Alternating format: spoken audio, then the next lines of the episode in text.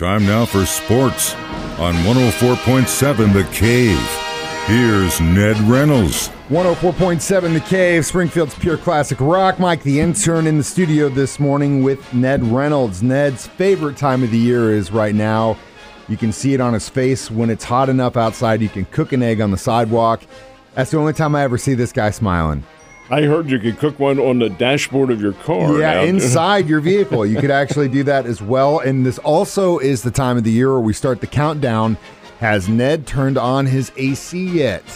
the AC has not been on. Man, you gonna pop it on today? But, but, but the window fan has been. Well, hell yeah, you got to have something going through that house. But man, it must feel like 1815 in there. the nights are a little on the um, on the trying side. Let's put it that. But hey, that I love it. That's perfectly all right. And he wakes up, takes a cold shower, and he comes in here. The Elite Eight teams for college baseball's World Series is getting set. Uh, some pretty good competition. It, it is great. This is the College World Series you're talking about. There are still two who are undecided. They'll be today. Uh, Stanford and Connecticut being one, and Auburn, Oregon State the other. But hey, the rest of the field is right there, and it's great local competition because Oklahoma's in it, Arkansas is in it. The Razorbacks go to Chapel Hill, North Carolina, and knock out North Carolina in two straight games. The second of which was yesterday afternoon, and it came in the last of the ninth inning. Arkansas was the home team. They flip flop, and they were the home team for this second game. Won it with two runs in the last of the ninth inning, so they're in. How about Notre Dame?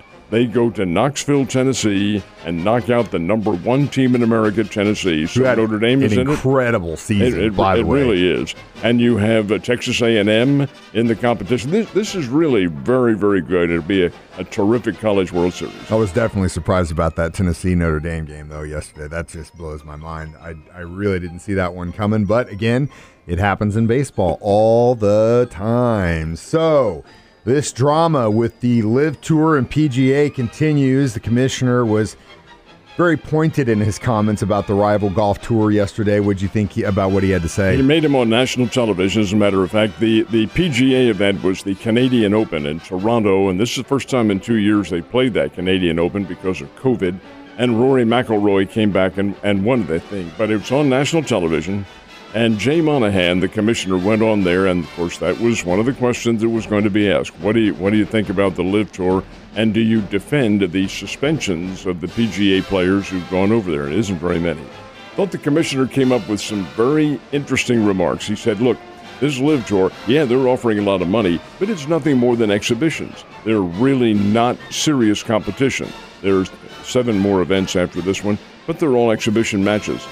PGA has legitimate competition among the world's best golfers, but that isn't the real key statement that he made. Jay Monahan said, I love this one too. Has anyone who played the PGA Tour ever had to apologize for playing on the PGA Tour? This one, this LIV Tour, backed by Saudi Arabia, and that's all you're hearing as well. We're, we're doing it for other reasons.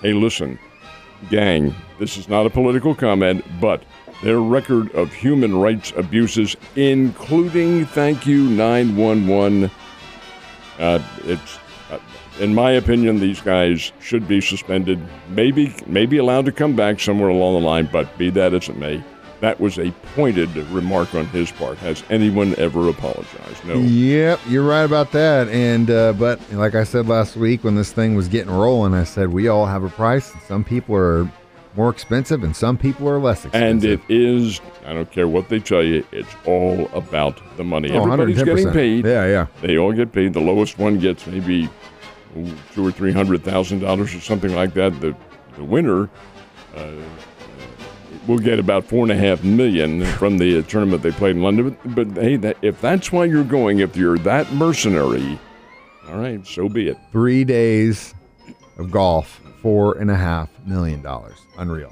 I definitely picked the wrong uh, thing to do for the rest of my life. Even though I love music, I think I should have played golf. Last but not least, we've got Ned's dusty old book of facts out once again. A big milestone 19 years ago today. What was it? It was at Yankee Stadium in New York, and Roger Clemens, facing the St. Louis Cardinals, became the uh, first and only pitcher in history to win his 300th game and collect his 4,000th strikeout in the very same game. The Yankees beat the Cardinals 5 to 2.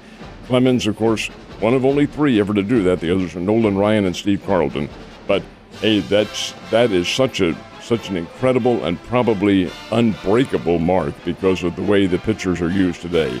But 300 wins, over 300, of course, and 4,000 strikeouts, but in the same game. Incredible. so both Royals and Cardinals played yesterday. Did they get the dubs? Neither one did. Ugh. That's not good. As a matter of fact, we only had one victory of the three pro teams. St. Louis Cardinals, interestingly enough, they had a walk-off home run on Saturday to win 5 to 4 coming from behind. Tommy Edman had that one. So yesterday they have another ninth inning two-run homer. This one by that all-time slugger Juan Yepez. But Cincinnati was already too far ahead. Seven to six, the Cincinnati Reds beat the Cardinals yesterday.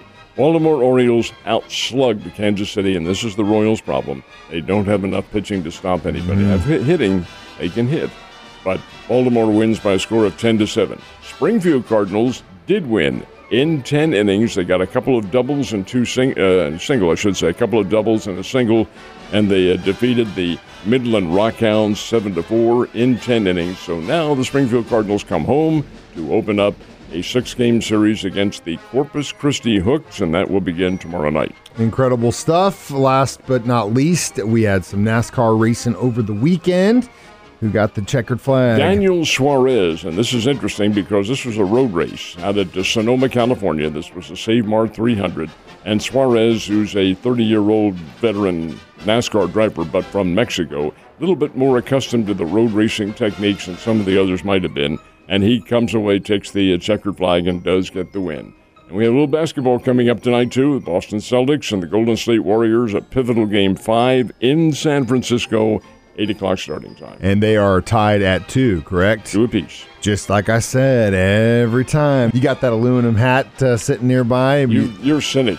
You are a cynic. I know I am. But they're uh, making it hard proving me right, uh, Ned. Have a great Monday, sir.